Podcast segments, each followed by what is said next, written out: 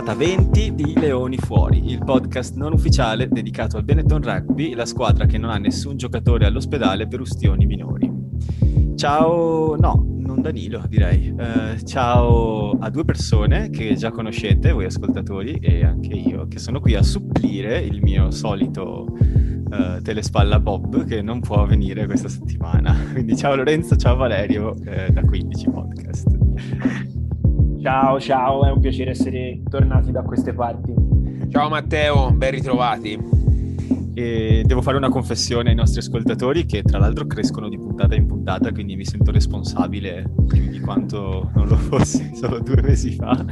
E devo, dire, devo spiegare perché Danilo non c'è.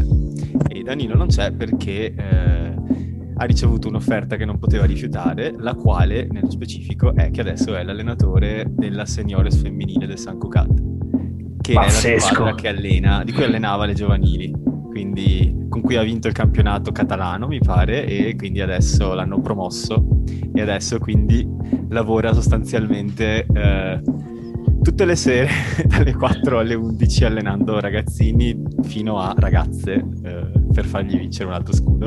Vabbè, ma è una specie di sogno. Eh, credo di sì, infatti spero che questo sogno non, eh, non diventi, vabbè sai che c'è questo podcast che stiamo facendo, sta cosetta qua. no, mi ha detto già che, che, rinnova anche per la prossima stagione, quindi... Perché... No, fagli, fagli filmare però. Eh. No, quindi vi ho chiesto, anche per spiegare un attimo a chi ci ascolta, ho chiesto aiuto in extremis a voi due che insomma sapete muovervi all'interno di questo, di questo mondo del podcasting. Che non avendo mai niente da fare per davvero nella vita, siamo qui pronti a supplire a qualsiasi necessità, vero Vale? Assolutamente sì. È una frecciata? no, vi ringrazio veramente e direi che possiamo saltare subito al tema grosso di giornata, che è che non si gioca questo weekend, perché a quanto pare i gallesi sono di nuovo, sono di nuovo positivi, quindi tocca, tocca a noi la finale. Eh sì, una sfortuna alla fine, perché chiaramente tutto questo non toglie il merito della Benetton per quello, del Benetton per quello che ha fatto nelle, nelle scorse settimane, per le vittorie che ha saputo ottenere, per la situazione nella quale si è trovata e che gli consente di accedere alla finale.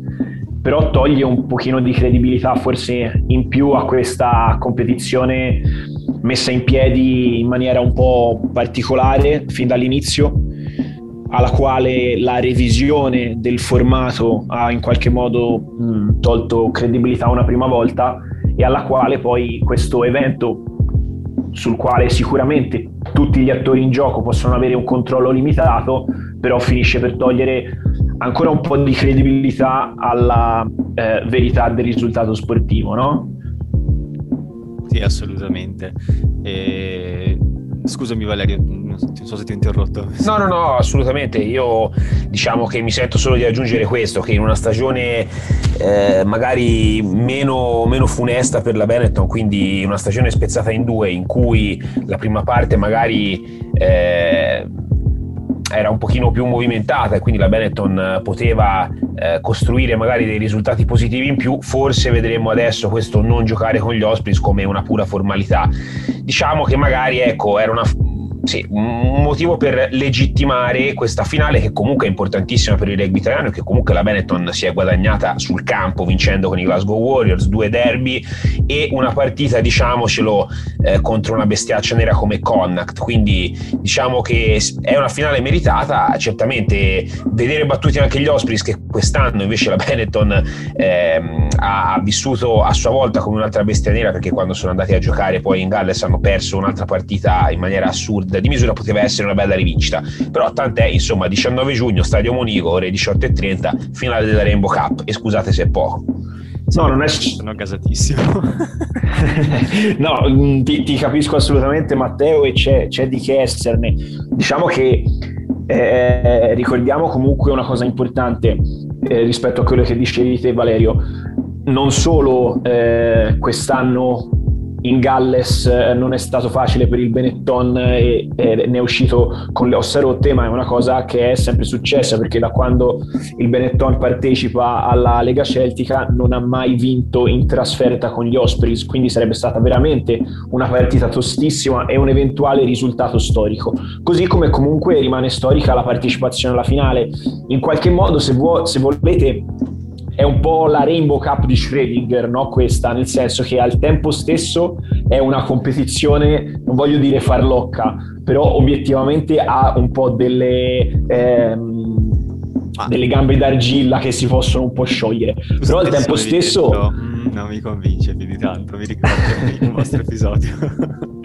no, ma al tempo stesso voglio dire è, è, è storico no? per, per il Benetton che sicuramente ha fatto qualcosa di importante, non fosse altro perché veniva da una stagione con 16 sconfitte consecutive, arriva in anella 4 in fila, fra cui una contro il Connacht, con cui non aveva mai vinto da quando Crowley è allenatore, e un'altra contro i Glasgow Warriors, dandogli una importante quantità di mete e di punti sul groppone che non è una cosa semplice che vediamo spesso fare una franchigia italiana. Quindi al tempo stesso con, con, convivono queste due realtà no? Sì e tra l'altro, eh, cioè, vabbè, se quella con Glasgow si poteva, diciamo, considerare un, un apostrofo rosa, non so come dire, un, una piccola deviazione da, dopo una stagione di sole sconfitte, dici ok, wow, uh, cosa gli abbiamo fatto? 46 punti, cosa del genere. Dici magari è finita la stagione, la prima di questo recupero non hanno nessun, nessuna benzina loro e noi siamo carichi a mille perché abbiamo fatto tabula rasa di tutte le sconfitte, si riparte da zero eh, capisco anche che in una partita del genere contano molto le motivazioni. Eh, però poi quando vai a vincere 20 a 12 contro Connacht, eh, che è una squadra che quest'anno ha fatto particolarmente bene, perché ve- non, so, non ci metto la mano sul fuoco, ma mi pare che Andy Friend ha vinto il premio allenatore dell'anno Mm, l'ha vinto Michael Bradley, se non sbaglio l'ha vinto Giusto. l'anno scorso. L'anno scorso però è stato nel, nella discussione per vincerlo, mm-hmm. perché sicuramente ha vinto Coach of the Month per un po' di... no, sì, ma sicuramente un, un, grande allenatore e un grande Connacht che pur essendo nettamente la più debole no, delle quattro franchigie irlandesi è, è, la quarta miglior squadra del Pro 14. Sì, e comunque sì, appunto ha fatto il suo secondo posto e non, non ha fatto male per niente eh, nel nostro girone, dico nel girone B. E quindi quella vittoria ha dato molta più sostanza a quello che era il risultato, perché anche i due derby con le zebre dici sì è vero, il livello è più o meno simile, eh, quest'anno abbiamo fatto in maniera molto simile, loro meglio di noi addirittura, eh, però è una squadra che puoi battere eh, soprattutto nel momento in cui tu giochi a tutto gas e loro invece mettono magari giovani come nel secondo derby però alla fine poi batti Connacht e dai sostanza ma se avessero vinto anche contro gli Ospreys avrei veramente detto ok tutti voi che state dicendo che questo torneo non conta che non abbiamo trovato avversari di valore eh, non avrebbe più avuto molto senso quell'argomentazione no? No, certo, l'unica squadra che un po' era rimasta al, all'inseguimento del, del, Benetton, fra l'altro erano, era il Munster che proprio contro le zebre giocherà poi in questo fine settimana. Le zebre vincono adesso, lo sfregio. non vanno in finale eppure perdono. Beh, sarebbe, sarebbe clamoroso, no Vale? Beh, eh, sarebbe clamoroso. Mm, diciamo che, eh, allora, volevo tornare un secondo sull'aspetto di Connacht, se è possibile, perché magari potrebbe essere una cosa eh, che va a introdurre anche un'eventuale proiezione della partita finale della Benetton.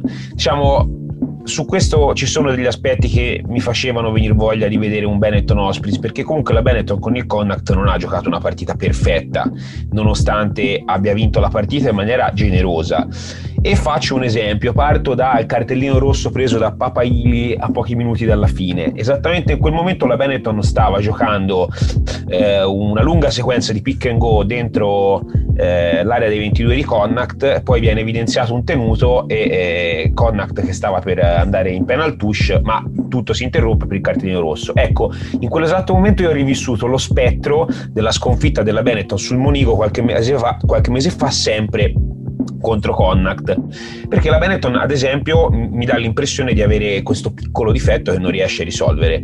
Quando la partita si fa punto a punto, in quella serie di pick and go che cercano di fare per conservare il possesso, la Benetton non dà gas, cioè ovvero fa, li fa a un ritmo troppo lento che poi porta la, la, la difesa a essere arrembante spesso a fare il, le, insomma, a evidenziare il tenuto e quindi a recuperare la palla.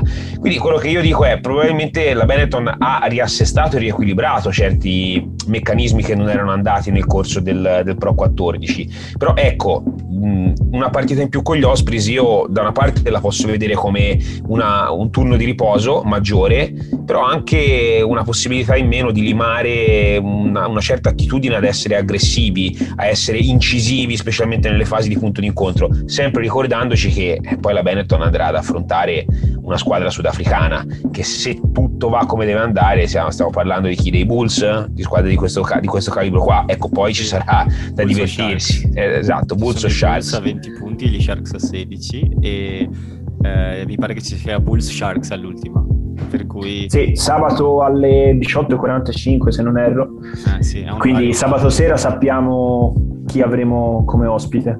Sì, tra l'altro sì, mi, viene, mi, viene, un po' da sorridere perché come, come beh, insomma, Valerio tu sei, sei, anche in quel gruppo WhatsApp, quindi sei insomma questo amico che, con cui parlo spesso di Treviso e che ci sta sicuramente ascoltando, eh, che ancora a gennaio mi aveva detto il mio sogno bagnato è di che eh, se entrano nel Pro 16 con le quattro sudafricane, che i Bulls mi portino Mornestein a Treviso per una partita, il mio idolo di sempre, ma purtroppo penso si ritirerà a fine stagione, eh, quindi non lo vedrò mai di persona. E io all'epoca ancora era il 2 gennaio, gli ho detto, eh sì, in effetti capisco, così ti dovrei accontentare dell'altro Stein che gioca con noi. E, e invece adesso, adesso pare che succeda, nel senso se vincono, e poi tra l'altro gli basta in realtà eh, perdere col bonus difensivo perché vanno andrebbero sì credo, credo di sì o, o, non concedere il bonus offensivo insomma eh, comunque sì. sono quattro punti un buon margine di sicurezza esatto quindi è probabile che i Bulls arrivino e onestamente io sono fomentato come poche cose andarmi a vedere nord contro sud nella mia città e... sì potete capire no? assolutamente sì Infatti, tra l'altro, sì, ah, scusa, c'è, c'è, il dettaglio extra. Sono a casa dall'Austria giusto quella settimana e non lo sapevo. Quindi. Eh... Quando tutto ti casca a fagiolo, eh, ti esatto. sei incastrato un bel. Questi tre mesi è andato tutto come doveva andare per Treviso, per me. E tra l'altro volevo tornare su quello che hai detto riguardo a che sono riusciti ad aggiustare quello che in stagione non aveva funzionato. E ehm, non so se voi ascoltate Under the Sticks, che è il podcast del Pro 14 però hanno intervistato um, Kieran Crowley nell'ultimo episodio, ho fatto una bella intervista lunga. E um, adesso io mi ho sognato un po' di cose che ha detto perché è stata, si, è, si è aperto moltissimo, non ha tenuto indietro niente, ha detto un sacco di cose che, interessantissime e secondo me quello che hai detto appunto tu è, è proprio quello che è successo perché a un certo punto insomma forse la prima domanda che gli fanno è ma ascolta cos'è che non ha funzionato durante la stagione? Perché qua stiamo parlando di tutte sconfitte e cosa è successo? E lui ha detto eh, la prima cosa che ha detto mi ha colpito moltissimo perché ha detto eh, che sostanzialmente tutta la squadra ha avuto il covid e a, a turno. E che eh, parole sue ti cito eh, la maggior parte delle, degli italiani eh, vive attorno al tavolo della cena e se non ci si può trovare si deprime, ma, intende, ma intendeva proprio seriamente depri- depressione, cioè nel senso che se poi cominciano a non arrivare i risultati, non puoi vedere chi, le persone a cui tieni, eh, ti ammali, è un ciclo e ha detto che c'è stato moltissimo sconforto nello spogliatoio e in più lui, sapendo di dover andare via, aveva mollato le redini un pochino. Ma poi ha detto in un gesto, diciamo, di orgoglio anche, ma anche forse sollecitato e so bene, forse nel momento in cui ha saputo che sarebbe rimasto in Italia, eh, ha ripreso in mano lo spogliatoio al 100% e lì sono iniziate ad arrivare le vittorie. Beh, secondo me quello lì è stato il passaggio no? un po' più importante del, di tutta l'intervista perché ah, ah, eh, come, come, hai detto tu, mi sembra che Kiran Crowley sia una persona abbastanza franca, eh, al netto del fatto che l'accento neozelandese è sempre un incubo da riuscire, almeno per me, a, a, decifrare. Quindi l'ho ascoltato 150 volte per essere sicuro di poterlo tradurre bene. E ho fatto uscire uno stralcio de, del, dell'intervista in un pezzo su un rugby di qualche, di qualche giorno fa, e quello era un po' il punto centrale, no? perché lui ha detto io ho fatto sicuramente degli errori nella gestione della squadra in mezzo a tutte le altre cose eh, le ragioni per cui la stagione di Pro 14 è andata così male sono molteplici, come hai ricordato tu Matteo, ha citato appunto la, la cultura italiana di, della, della, convivialità, della socialità che è venuta un po' meno ed è stato un brutto colpo, gli infortuni, le assenze prolungate dei giocatori per gli impegni internazionali, eh, ehm, sì, il virus, tutti, tutte queste cose insieme. E però una cosa importante che ha detto è stata mi hanno detto molto presto che sarei andato via alla fine della stagione. Io in quel momento ho cercato di, ha detto, mi sono, dice, mi sono un po' seduto per cercare soprattutto di lasciare più spazio agli altri. Immagino che intendesse i componenti dello staff. Sì. E, e, e chiude dicendo, e questo probabilmente è stato un mio grosso errore e nell'ultimo mese e mezzo invece ho ripreso un po' le cose sotto controllo. Sì, vero, fondamentalmente eh, dice ho ripreso le cose sotto controllo. Infatti vedete che stiamo andando meglio. Non lo dice con arroganza però alla fine il sottotesto del, del discorso è questo che fa un po' pensare. Eh, ai tifosi di Treviso poi soprattutto secondo me fa pensare molto al periodo con Casellato che, eh, che sì. Cioè che dici oddio se Bortolami si rivelerà essere una continuazione dello stesso tipo di diciamo, tradizione, poi magari rischi di compromettere un lavoro che hai fatto nel corso degli ultimi cinque anni per portare a Treviso un rugby moderno, assolutamente al passo coi tempi. Eh, mi, mi, viene, per, faccio un esempio, la squadra che sta probabilmente per arrivare in finale dal lato sudafricano, i Bulls, ha, eh, è la, leader, la squadra leader del torneo per offload e lo siamo pure noi. Per cui c'è eh, una statistica magari che non vuol dire tanto, ma che vuol dire che c'è un gioco che è vincente, è un gioco che cerca di, di non cadere sempre in eh, raggruppamenti ogni due secondi, ma di cercare di far muovere la palla continuamente, che è poi una cosa che me piace moltissimo nel gioco di Crowley, ad esempio. E quindi, nel senso, vedo in lui un allenatore estremamente capace, moderno, e sono contento che allenerà l'Italia e, sì, e anche Tommy Allan è contento perché ci ha detto nell'intervista, molto felice. Eh, però sì, spero che quello che abbiamo visto in Pro 14 non sia l'anteprima di quello che vedremo l'anno prossimo. Spero che ci sia insomma tempo per Bortolami per mettere in piedi qualcosa di solido e che questo non fosse insomma il massimo del suo sforzo. Ecco. Sì, poi la frase di Crowley magari fa venire in mente immediatamente Bortolami perché sarà il prossimo head coach, però non, non sono sicuro di a chi fosse di, indirizzata o a chi si riferisse con precisione Crowley in quella circostanza. Ecco. Eh, al, non, non, non, lo, non, lo possiamo, non, lo, possiamo, sapere fino, fino in fondo purtroppo vedendo questo tipo di cose dall'esterno. Però è stata sicuramente un'intervista molto interessante, no? E anche sincera dal, sì. dal, suo punto di vista, in cui ha detto cose sui singoli giocatori, è stato stimolato anche sul eh, tipo di gioco, sul, sulle questioni di mischia ordinata, e dove secondo me ha detto una cosa molto interessante, no? Sì, ha detto io non sono uno specialista, ma vi posso dire che le squadre dall'altra parte stanno trovando molta difficoltà perché abbiamo una prima linea bassa, corta. Eh, Thomas Gaio è, è, un giocatore basso, Cornel Els non è certo un gigante, Marco Riccioni è, è, bello grosso ma non è tanto alto e spesso questa, e questa cosa sta mettendo in difficoltà le altre squadre che è un po' però anche una controtendenza rispetto a quanto vediamo in giro nelle squadre più, più forti, no? dove comunque ci sono Antonio. piloni, esatto, pensi a Winnie Antonio per la Rochelle, ma anche dall'altra parte non, non, non scherzano certo. No, infatti. E, e, tra l'altro c'è un'altra cosa che ha detto, ehm, a un certo punto ha... no, volevo dirla per, per, più che altro per riportare, eh, quando dici che è molto schietto, no? eh, dice che sì, lui ha costruito una mentalità vincente nel corso degli anni, quest'anno non è andata come doveva, però durante la, la, il percorso di Rainbow Cup ha cercato di lavorare per, per costruire la mentalità capace di affrontare i momenti cruciali.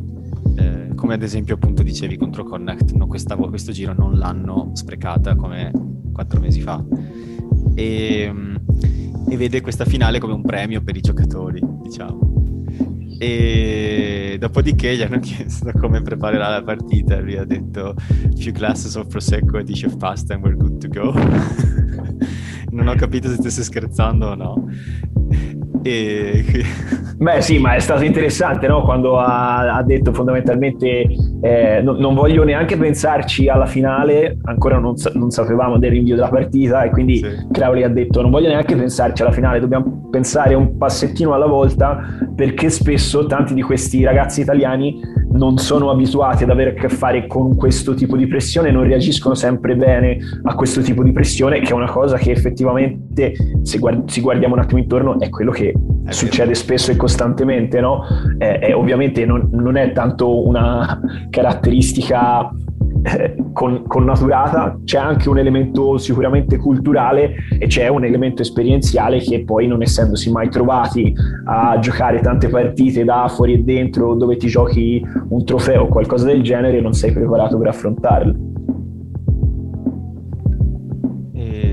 Hai qualche... Scusate, no, eh, sì, sì, sì, assolutamente. No, beh, su questo sì, si potrebbe aprire un capitolo, nel senso che, insomma, i giocatori italiani, oltre ad avere questo deficit, sono proprio nella condizione in cui eh, si tratta di eventi epocali, no? quindi eh, si, si, può anche rintracciare sempre nella stagione della Benetton questa scarsa attitudine a vivere momenti topici con un po' di lucidità e quindi questo sicuramente mette in condizione di affrontare la finale con un po' di timore. Mi viene in mente il quarto con Montpellier, che al netto che poi è la squadra che ha vinto la Challenge Cup insomma una partita che la Benetton fino all'ultimo ha rischiato di azzannare, ne avevamo parlato poi anche nel podcast, e chiaramente cosa succede? Che gli minuti finali un giocatore come Gianmarco Lucchesi che ha delle enormi qualità e che diventerà un talonatore internazionale di altissimo profilo, però magari eh, gli sono tremate un po' le gambe e le mani eh, sì. e si è trovato a lanciare dei palloni che poi sono finiti no, dalla parte di Montpellier che ha risolto la partita tenendo lontani i, i, i guai. Però vale sicuramente te, tu hai un po' questo mix eh, che ha ben fatto nella Rainbow Cup, eh, composto da ragazzi giovani entusiasti che magari sì, hanno già diverse presenze con la nazionale italiana rugby, però poi proiettati ad un livello superiore come quello di una franchigia eh, sudafricana. Eh, insomma, lì non si tratta secondo me soltanto di essere lucidi o di non saper affrontare una finale perché non si è abituati a vincere, si tratta proprio di affrontare degli avversari che vogliono imporre la propria fisicità e il proprio eh, imprinting rugbistico dal primo all'ottantesimo minuto, quindi sarà una partita di sicuro che siano Sharks o Bulls dove, ripeto, ci troveremo di fronte a una squadra che avrà questa voglia di dominare l'avversario su tutti i punti di vista. Quindi eh, questo lo, si unisce secondo me al fatto che eh, c'è questa scarsa attitudine a, a, a, a, giocare le partite di finale per gli italiani. Sì. Però vi faccio una domanda a entrambi. Da questo punto di vista eh, stiamo parlando di Crowley già da diversi minuti e vi chiedo, abbiamo vissuto un po' questo nuovo eh, ingresso no? di, di, Crowley come head coach della nazionale, non vi è sembrato un po' un rimpastone? Di governo, dici quelle cose che fanno tipo il Berlusconi bis, quel tipo di situazioni dove rimettono insieme un po' nomi che già conosci in un modo diverso? È quello che intendi? Sì, sì, sì, sì, sì, eh, intendevo questo, nel senso che eh, cioè, Crowley ha dimostrato di essere un tecnico di alto profilo, però diciamo che questo cambio alla guida della nazionale non, non, è esattamente ciò che forse i tifosi italiani si aspettavano, nel senso comunque Crowley arriva con delle grosse credenziali accumulate negli anni passati, ma comunque con una stagione controversa al, alle spalle, no? Ma però devo, devo, dire una cosa, nel senso che secondo me Crowley arriva, sì, chiaro, arriva con una stagione dove magari il, il rugbista occasionale che non segue molto i club, che magari segue suo, la sua squadra nel, che ne so, top 10, eh, dice, ah ok, hanno fatto coach, il coach di Treviso che le ha perse tutte, come al solito. Cioè questo è il ragionamento che si legge su, sulla maggior parte de- dei gruppi, diciamo, di persone magari che non tifano Treviso o Zebre, ma che sono più legate a una squadra che gioca nel campionato italiano.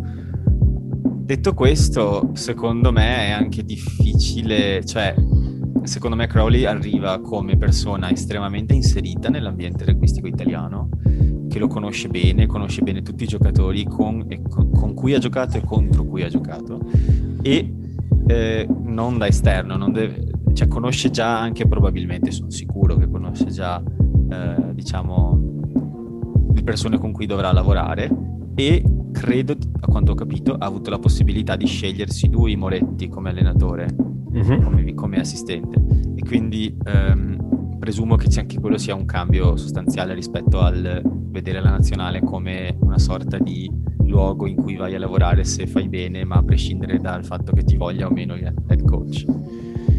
E quindi, boh, secondo me è un, un po' all'odore del rimpasto, diciamo, però, però alla fine forse è una scelta valida in un momento difficile. Un allenatore che conosce i giocatori, che ha una forte identità di gioco e che magari può ridare un po' di fiducia a un movimento che negli ultimi due anni soprattutto ha proprio perso da Trebisonda, come si suol dire. Beh, non so, ehm, non, non, credo che sia che forse rimpastone sia il termine più giusto e che centri effettivamente il nodo della cosa. Tutte le cose che ha sottolineato Matteo sulla bontà della scelta di Clearan Crowley come allenatore della nazionale, come commissario tecnico, sono sicuramente vere. Eh, al fianco di questo, però, quello su cui forse dobbiamo farci delle domande è sul perché si sia sentita la necessità di fare un cambiamento così repentino. E la necessità credo che abbia poco a che fare con i risultati sportivi. È un cambiamento dettato dal voler fare un cambiamento. Certo, più che da Marco Innocenti ha voluto imprimere una sua nuova rotta marcata con la sua firma diciamo sì, assolutamente penso che sia questo il caso. Eh, al di là del fatto che Franco Smith stesse più o meno facendo un buon lavoro e, e ha avuto l'opportunità di mettere Kiran Crowley e non non sono del tutto sicuro che sia stata una scelta dettata dal sono diventato presidente, la prima cosa che faccio è voglio quell'allenatore lì a dirigere la nazionale, ma questo è l'allenatore che, migliore che ho a disposizione in questo momento per poter fare questo cambiamento che non è dettato alla fine da eh, ragioni strettamente tecniche, ecco. Guarda, il fatto che ci sia questo segno di discontinuità della nuova gestione federale è la prima cosa che ho pensato anche io. Ho definito rimpastone perché magari eh, oltre a Crowley che diventa head coach abbiamo un Franco Smith che per me è un grande uomo di rugby, però eh, ad oggi ness- non abbiamo nessun feedback su di lui come responsabile dell'alto livello o come head performance manager, così li chiamano nei, nei, nelle federazioni straniere. Quindi diciamo che, eh, ecco, mh, poi gli allenatori si giudicano sui risultati, si giudicano su lungo termine, sicuramente non su delle nomine fatte in conferenza stampa. Diciamo che è un assetto che mi ha un attimo sorpreso dal momento in cui eh, Crowley secondo me è arrivato al picco della sua carriera sportiva dopo la sconfitta di misura contro Munster nel playoff del Pro 14 di due anni fa all'incirca, quindi quello forse secondo me era il momento giusto per nominarlo head coach della nazionale. Eh, comunque questo è quello che vedremo. Insomma da qui al futuro, sicuramente è una sfida importante anche per lui, eh, parliamoci chiaro, questo credo che anche Matteo eh, che è un tifoso eh, verace della Benetton sappia che comunque stiamo parlando di un tecnico sì eh, affermatosi negli ultimi anni ma che comunque nel suo curriculum oltre alla consistente esperienza canadese poi a livello internazionale eh, si è affermato veramente a Treviso. E quindi diciamo è, è, è quasi come se fosse una consacrazione in tarda età se così la vogliamo definire. Sì, sì, è vero. E... Chiaro, eh, dal mio punto di vista, una, mia, nel mio giudizio sulla cosa pesano molto le parole di Tommy Allan nell'intervista che gli abbiamo fatto, perché ehm, beh, poi abbiamo chiacchierato un po' anche, insomma, off the record, come si suol dire, però eh, parlando solo di quello che ha detto in termini di durante l'intervista, ho proprio percepito come lui veda in Crowley un maestro di rugby e nel momento in cui gli abbiamo chiesto qualcosa di relativo a Franco Smith o siamo finiti a parlare in tema dove il nome di Franco Smith viene fuori, non sembrava per niente mm, non aveva nel minimo trasporto nel parlarne e anzi sembrava quasi che si stesse trattenendo dal parlarne male, che non è quello che voglio fare io ovviamente perché lo stimo, eh, ma ho avuto la sensazione che magari non avesse lo spogliatoio con sé, magari non, non aveva r- la squadra dietro. E quindi magari nel momento di difficoltà non riusciva a canalizzare quell'energia che i grandi allenatori sanno tirare fuori dai giocatori con una parola, con un consiglio, con un, qualche trick, un asso nella manica. Non so se poi questa sia la verità, è una sensazione che mi porta dietro. Boh, sì, è un, è un appunto rimane a, di, rimane a livello di sensazione, ovviamente lo possiamo sapere, e poi può essere anche una sensazione corretta, ma magari legata al singolo piuttosto che al, che al collettivo, anche perché se c'è una cosa che credo eh, si sia vista nell'Italia di Franco Smith nel corso dei, dei due anni in cui alla fine ehm, l'allenatore sudafricano ha allenato la nazionale è che effettivamente come lui ha sostenuto in conferenza stampa abbiamo visto dei giocatori che eh, ce l'hanno messa tutta, hanno messo il corpo a disposizione per, de, della nazionale, eh, anche forse più di quanto visto in passato e i risultati purtroppo sì, sì, sì. non sono cambiati. Siamo a un livello per il quale eh, dire di giocare con il cuore piuttosto non basta più, purtroppo non basta più e giocare con il cuore per eh, tutti questi giocatori professionisti è come dire un requisito professionale, no? Eh, se non hai quello sicuramente non vai da nessuna parte. Guarda, la mia ragazza è un'appassionata di rugby occasionali, diciamo, cioè guarda le partite con me, non tifa nessuna squadra specifica, però quando c'è la nazionale guarda sempre.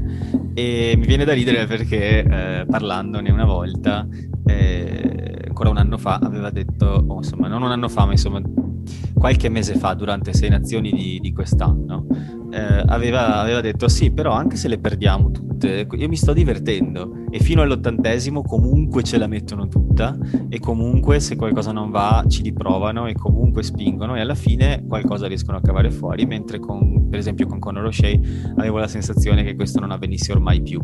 Magari non prendevamo 40 punti da tutti, ma solo 10-12, ma noi zero. Cioè, era, era veramente un po' come un po' quello che ha fatto la Georgia nella Nations Cup eh, cioè una partita, partite ultra difensive per salvare la faccia, ma non è riuscita a fare, credo che non abbia fatto neanche una meta, forse una. Per cui, cioè, secondo me c'è stato un cambio di rotta da quel punto di vista e anche di, ovviamente, ha svecchiato la squadra tantissimo. Eh, eh ragazzi, ma adesso con Tabuyara naturalizzato c'è da divertirsi, palla una mano, offload. Eh a dir poco balneari, se così li vogliamo definire. Non vedo l'ora, non vedo l'ora. No, ragazzi, è, boll- è il mio idolo. È bollito, è bollito. Acquati la bocca quando parli No, sto scherzando, però obiettivamente Ratubata Vogliara non è eh, più il titolare del Benetton in queste ultime uscite, o sbaglio? Beh, era infortunato in realtà. Era in panchina durante la partita contro Connacht, se non erro. Sì, quella avrebbe potuto giocarla e ha stupito anche a me che non ha giocato. Però è stato infortunato per un po' di tempo e credo che forse non avesse la forma fisica. Sì, e credo anche che squadra che vince non si cambia fino a un certo punto, per cui Padovani è in un buon momento di forma, Jaden Hayward anche, e quindi penso che eh, Crowley e lo staff abbiano puntato soprattutto sulla conservazione di quello che sta funzionando. Anche perché quando era tornato, era tornato contro Glasgow, mi pare, e subito ha messo a segno una serie di colpi, eh, inclusa la meta con eh, volo nel, ces- nel, nel, cespuglio che c'è vicino al palo. Però, tra, o forse era Toa alla fine quello. Comunque anche Toa alla fine sarebbe azzurrabile. E anche Irne Herbst. Sì. Tutti e tre, infatti, tutti e tre se non erro rinnovati dal Benetton per le prossime stagioni. Sì. E qui c'è un po', se vuoi, anche il potremmo agganciarci un po' il discorso che spesso il Benetton viene accusato no? di essere una squadra che comunque utilizza tanti giocatori stranieri, compra tanto dall'estero, riesce a essere competitiva a un certo livello solo grazie agli stranieri, però poi sono stranieri che in qualche modo eh, vengono a valorizzare spesso tutto il movimento italiano, no? perché a questo punto è, è diventato un po' una, non, non, dico una regola, ma insomma succede abbastanza spesso che i giocatori che vengono presi da fuori e dimostrano il proprio valore in maglia bianco-verde poi finiscono per vestire quella azzurra. Ioane Faiva è eleggibile probabilmente se non si fosse gravemente infortunato a inizio stagione avrebbe già vestito la maglia azzurra Stein, e eh, Abraham Stein ovviamente. Ehm, insomma, c'è, ce n'è un bel numero e forse le, le critiche da questo punto di vista sono un po' ingiustificate, no? Sì, io, io non so, onestamente non sopporto quelle argomentazioni, nel senso che mi sembrano, non so, quel tipo di argomentazioni che fanno quelle persone che su Twitter hanno la bandiera italiana a fianco al nome. E non so, cioè, so, nel senso, sì, capisco, vengono magari a rubare un posto specifico che poteva essere di, di un giovane che esce dall'Accademia Nazionale, però c'è un motivo se vai a naturalizzare un sudafricano invece di prendere quel giovane, perché tutti preferirebbero prendere quel giovane, ma se quel giovane non è altrettanto bravo e non, e non rende, faccio un esempio generale, non sto, non sto riferendo... No, certo, ma voglio dire, eh, se su 15 titolari, 23 giocatori che vanno in campo, ci sono 8 stranieri, significa che per gli altri che ci sono in formazione in panchina riusciranno a competere a un livello più alto e quindi si alza il livello esatto. di, della squadra intera, no? si esatto, alza il livello perché... eh, anche dei giocatori che poi vanno a vestire la maglia azzurra, è, è ovviamente allora... un, un discorso Scusate se, se, se, entro a gamba tesa su questi argomenti, perché poi quando si parla di nazionalismi, cose, si entra anche su argomenti pseudopolitici. Sapete, a me piace la, la, polemica da questo punto di vista, quindi sono uno che ci si tuffa poi eh, anche così un po' per ridere e per scherzare. No, diciamo, io sono d'accordo con voi. Su questo l'anno scorso scrissi un articolo su Ovale che era eh, sia all'equiparato purché ponderato, no? Ma che cosa... Cioè, io, diciamo, sono d'accordo con voi, mi metto più che nel, nel leone da tastiera nella condizione di pensare anche un po' a questo. Non è a volte, secondo me, io condanno chi eh, chiaramente fa il discorso un po' demagogico di allora facciamo giocare un ragazzo italiano, non è tanto quello, è che forse ci si aspetta, non tanto da Treviso ma dalla federazione, che il tema project player venga gestito con un po' più di cura. Cosa intendo? Assolutamente, assolutamente. Cioè, il project player deve essere una risorsa per la tua federazione perché vai a cercare un giocatore di qualità in un ruolo dove magari sei scoperto e allora tu lavori con questo giocatore, lo fai crescere all'interno del tuo movimento, lui si afferma nel tuo movimento e poi diventa un giocatore da nazionale. Questo la Benetton è stata molto brava, molto più brava delle zebre negli anni a farlo. Ora le zebre hanno un po' riassastato il tiro, ma vorrei ricordare due casi uno quello di Gideon Köglenberg, giocatore sudafricano portato in Italia perché eravamo in penuria di seconde linee, eh, fa due anni, al terzo anno in cui poteva diventare azzurrabile, le zebre scoppiano a livello dirigenziale e lui scoppiano le zebre fa eh, cartella, come si suol dire, e se ne va. Stesso discorso Van Schalkwijk che nonostante fosse arrivato in azzurro un po' in là con gli anni, però era diventato un elemento che faceva comodo alla nazionale di Conor Sci, non appena il contratto con le zebre è venuto meno per dei problemi dirigenziali, è andato a giocare ai Southern Kings. Quindi di questi giocatori io non dico che ne possiamo fare a meno, forse servivano in quel momento, però faccio project player, benissimo, devo fare in modo che al momento in cui il giocatore che ho scelto, o che mi sono anche trovato, eh, perché magari io credo che un giocatore come Ioane o Tavoiara all'inizio non godessero di una, eh, di, di una fama tale per cui si puntava a, a, a equipararli me lo sono ritrovato bene, si è affermato nel, nel, mio club, nella mia franchigia, nel mio movimento, ora devo fare in modo che a livello di contrattualistica, di accordi, eccetera, eccetera, questo giocatore diventi un qualcosa che per me ha un valore duraturo negli anni. Io mi riferivo più a questo, capito? So no, se... assolutamente d'accordo e per fare questo sì, ne passa di acqua. Penso a Callumbrale, il poverino che è venuto a Treviso per farci da... Eh, sostanzialmente per giocare dove non avevamo, dove non avevamo scusa mi sto incartando, per poter giocare in nazionale da titolare, no? Sì, eh, sì. Facendo a Treviso i minuti che gli servivano perché noi non avevamo nessuno che poteva giocare lì, eh, che però abbiamo trovato. Eh, quindi Callumbrale non è, ne, ne, non è più la prima scelta a Treviso, non è più la prima scelta in Italia e quindi son, è di fatto appunto un project player eh, ho sprecato. Eh sì. E a tal proposito vorrei chiedervi una cosa nella lista dei convocati di, uh, di, di Conor O'Shea, eh, scusa, di Kieran Crowley, um, non c'è Varney. Ci sono sì, Coli, Brali credo, e Lazzani. Per quanto riguarda Varney, anche Minozzi, eh, credo che la...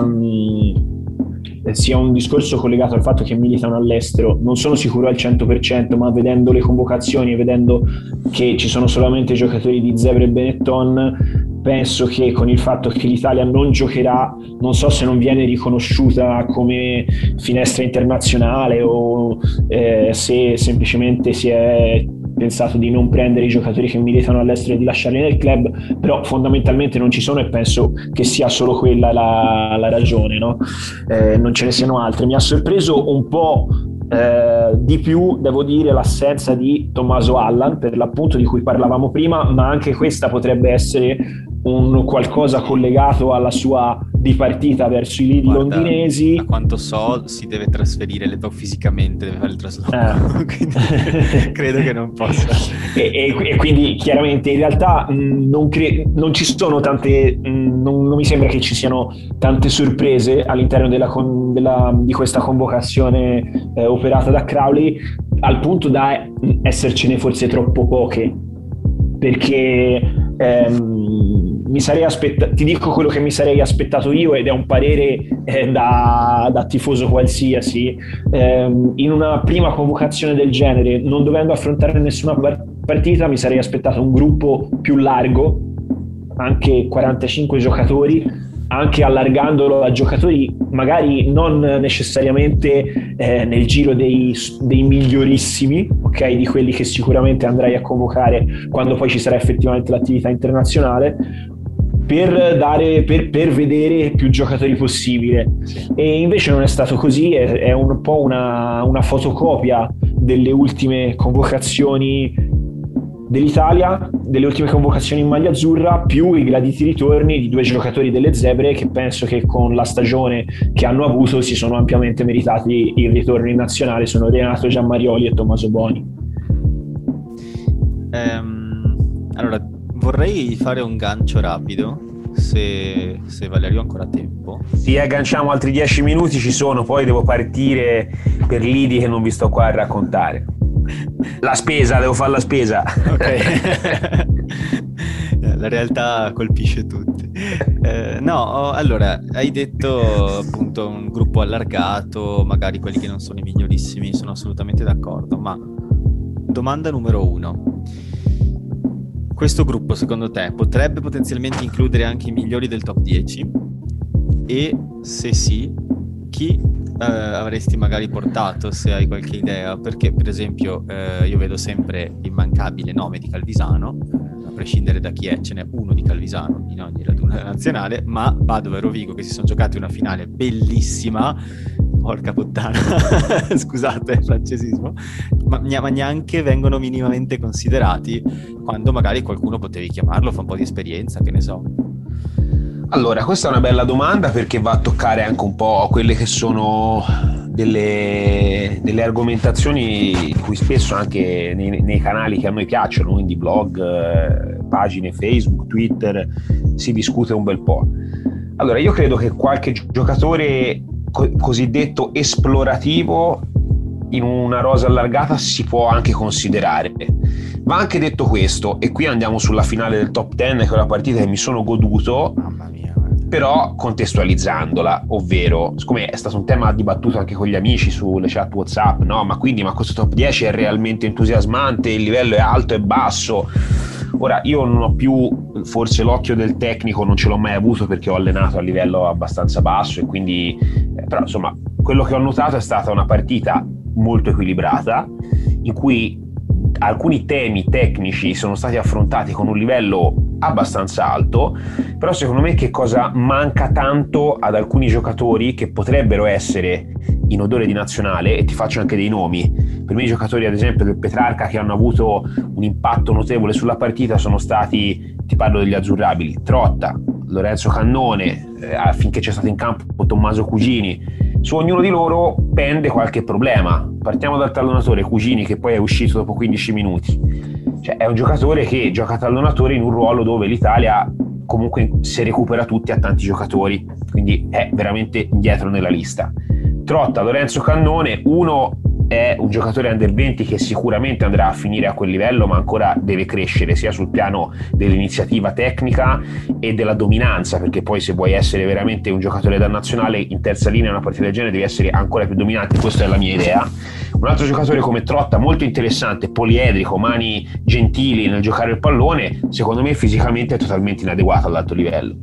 E stessa cosa ti potrei dire su Rovigo, ci sono dei giocatori interessanti primo fra tutti Capitan Ferro che è un giocatore molto generoso però anche lui mi viene da dire è una seconda linea ibrido seconda terza linea.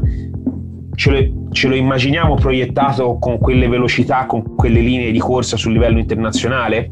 Cioè, capito che cosa, non so se hai capito che cosa voglio dire, che ci sono tanti giocatori interessanti, però sono interessanti in un livello contestualizzato. Quindi su questo va, va, va capito quanti di questi atleti possano essere poi spostati ad un livello successivo. È chiaro che se non li testi mai, non li vedrai mai. Eh, questo loro eh, crescono, sì, già, però, però, però il gradino non può essere eh, no, non può essere la nazionale. nazionale. No, questo infatti non, siamo non d'accordo. Può essere quello il salto, non puoi eh, portare le persone in nazionale per vederle o portare le persone in nazionale perché almeno crescono e fanno esperienza. No, non, no, è, non è quello il posto giusto. No, no, ma non volevo affermare questo, volevo dire che probabilmente cosa succede in un, in un raduno come questo che è molto particolare, in cui non si allena verso la finestra internazionale, ma magari si, si sonda il terreno su alcuni giocatori, magari, magari, ma sto facendo, ripeto, una proiezione così del tutto ipotetica, può essere che un raduno tanto allargato dove vengono coinvolti più giocatori delle franchigie si assapora più il livello quasi della franchigia che quello della nazionale, no? Quindi da questo punto di vista uno potrebbe dire faccio qualche inserimento, però ripeto,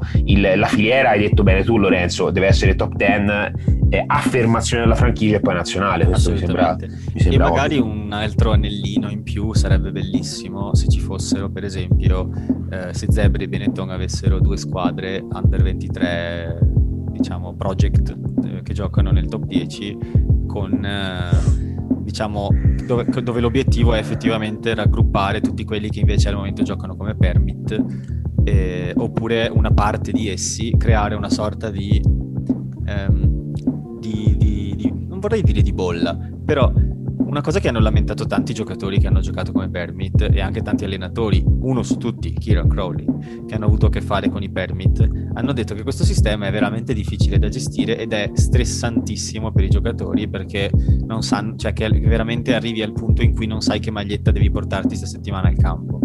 Perché sono, sono di qua, di là, di qua, di là, su, giù, poi non gioco, poi gioco, poi non gioco e, e non, non, sentono minimamente un'appartenenza a, a, un club, a una maglia, a un percorso, non, anche proprio a livello pratico, giocare due mesi a Treviso e, e, e, otto mesi a Mogliano è un discorso perché Mogliano è a due chilometri da Treviso, ma se giochi eh, due mesi a Treviso e gli altri anche già per dire a Rovigo che è vicina ma vicinina, non tantissimo, poi magari devi ogni volta spostarti con un'ora e venti di macchina e comincia a diventare pesante.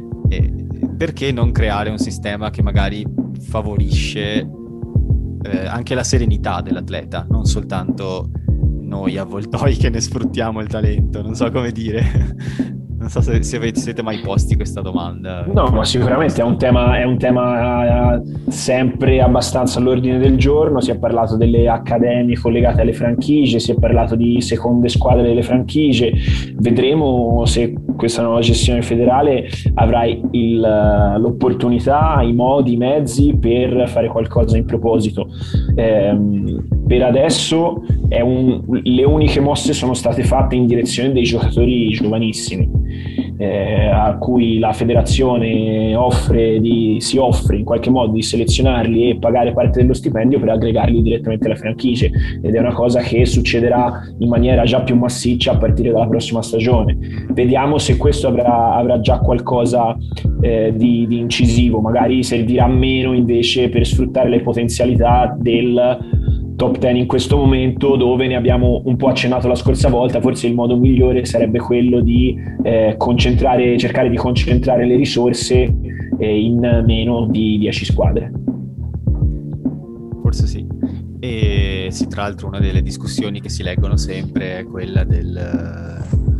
Cioè, la maggior parte dei, dei, degli appassionati di rugby d'Italia ovviamente non è di Treviso e quindi non tifa per forza Treviso. Eh, nella maggior parte delle persone con cui mi trovo a interfacciarmi tifa una squadra di top 10 e eh, spesso quindi non vedono le partite di, di Pro 14, non, non, non hanno davvero presente la differenza magari tecnica e di livello richiesto.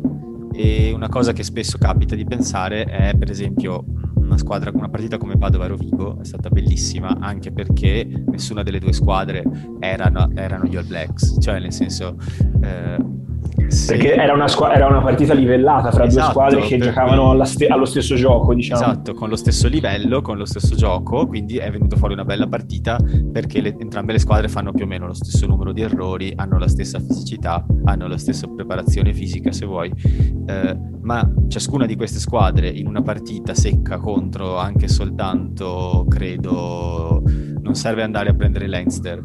Eh, anche contro... No, no, puoi dire le zebre.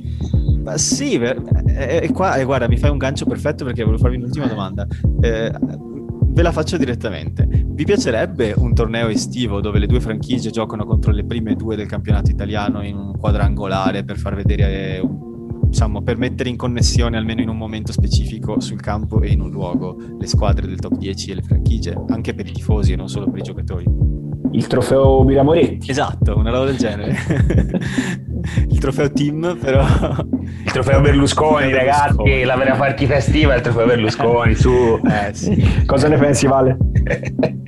no, no, eh, guarda, queste, come si dice, queste invasioni un po' nel mondo calcistico, come se esistesse una Coppa Italia che prevede lo scontro tra le squadre del top 10 e quelle della Serie A, faccio un esempio, no?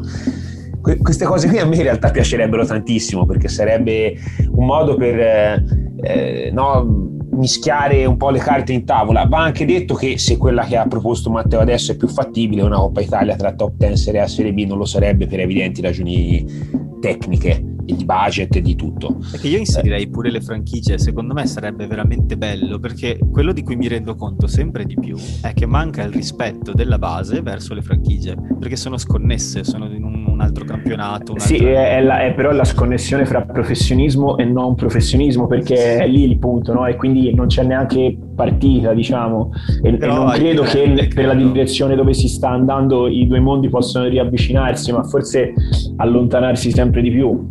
Sono d'accordo con te eh, su questo punto qui, ma perché non creare un momento specifico nell'anno dove questi due mondi si toccano giusto per due settimane? Eh, di modo che chi segue le partite di top 10 abbia modo di dire ah ok è per quello che non giochiamo cioè è per quello che il pilone della mia squadra che è quarta in top 10 non è stato convocato in nazionale perché ogni mischia è finito sotto una sorta di incontro tra rookies se così lo vogliamo chiamare eh? potrebbe essere un'idea un draft.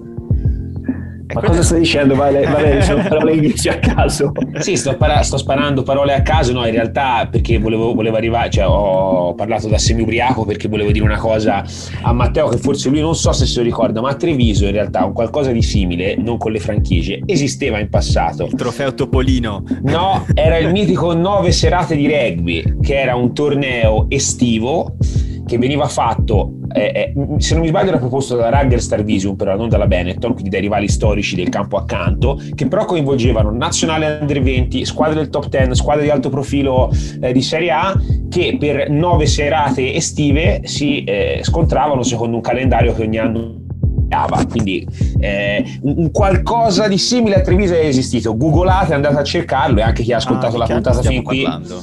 Ma io, se non mi ricordo male, sto parlando fino al 2005-2006 sicuramente. Ah, okay. no, no, Quindi circa una quindicina d'anni fa. Cioè, sono la nazionale... ci stato probabilmente, okay. ma non, non, ero ancora consapevole. Non, non è un caso che Valerio sia quello con i capelli grigi qua dentro. il mitico 9 serate di rugby. Adesso guarda, veramente andrò subito a ricercare questa cosa qui perché mi ricordo e, e, ti posso garantire, era organizzato, ti ripeto, da Trevisum e non dal, dal, dal, Petra, dal, scusami, dal, dal Treviso, però vedeva coinvolte almeno all'inizio eh, forse anche la nazionale A se non mi sbaglio è venuto un periodo eh, che poi si sfidava con appunto magari la squadra che era ma, ma a 15 o a 7? no a 15 a 15 15 ah. assolutamente eh, sarebbe bello. Eh, io, Beh, io bello. auspicherei tantissimo una cosa del genere perché sarebbe un modo veramente, secondo me, non dico economico, perché queste cose hanno un costo e soprattutto un rischio, perché metti che si infortuna qualcuno, però eh, veramente non, la, la, base dei tifosi proprio di, di, rugby italiani non rispetta le franchigie. Proprio non, non, ha il rispetto, le vede come uno spreco di soldi, uno spreco di tempo, tanto poi guarda i risultati a sei nazioni come sono. Eh, cioè non, non c'è connessione perché neanche le vedono giocare. Ora, una situazione dove queste squadre, anche in un clima festoso d'estate, eh, ne sganciano 60 sulla testa della squadra che ha vinto il top 10, magari dà la prospettiva che, ok, forse è per questo che i giocatori della nazionale sono sempre da Benetton e Zebre. E, è, è, chiaro che noi lo sappiamo, ma noi siamo anche i malati. cioè, la persona che si va a vedere sta- la partita allo stadio, anche ogni settimana, ma che magari non è che si guarda le altre squadre, no? Non lo sa per forza questo.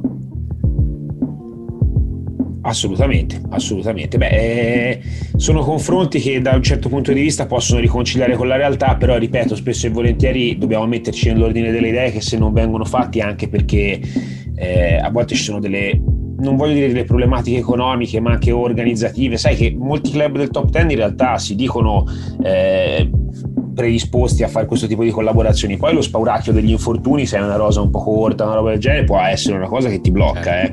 Quindi non scordiamoci mai che le dirigenze del rugby italiano sulla stampa e sui comunicati sono sempre molto sinergiche, ma poi anche lì vale la regola del campanilismo, eh? quindi facciamo attenzione, questo, questo poi ripeto, non so se è mai stata esplorata come cosa, però è un elemento da tenere in considerazione. Io personalmente alla fine tutto ciò che vorrei è rigiocare contro Padova e Rovigo, avermi questi due derby annuali e quattro... tu vuoi dargli 60 punti, ecco, il tuo no, scopo è dare 60 punti a loro per poterti sfregare le mani. Quello poi. è sempre il mio scopo da tifoso, però, però, in realtà no, la, la verità è che sono, mi mancano quelle partite.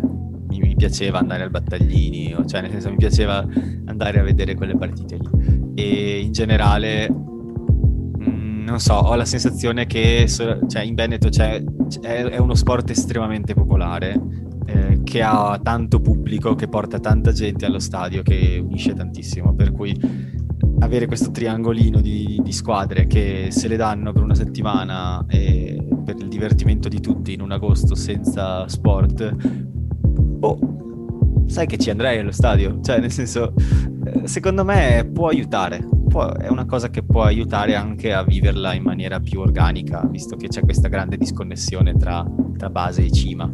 Dai, lanciamo, lanciamo quest'idea.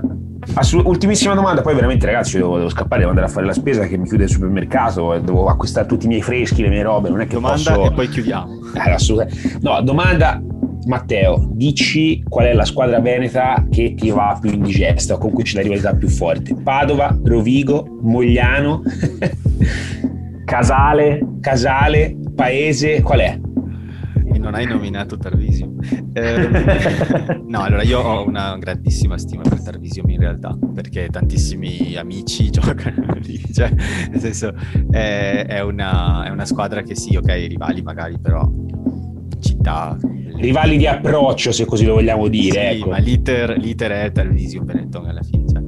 Eh, niente, secondo me è alla fine Padova, ma questo devo, perché devo, no? Devo dirlo perché sono tifoso di Treviso e quindi non posso, eh, non posso preferire Padova a Rovigo.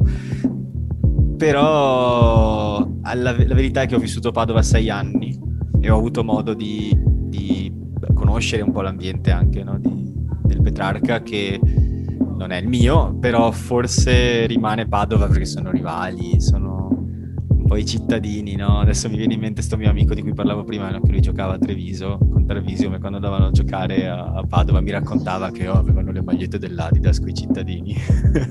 tipo, sono, sono, sentiti così, perché sono quelli ricchi, no? Sono quelli che hanno i soldi, che hanno il campo bello.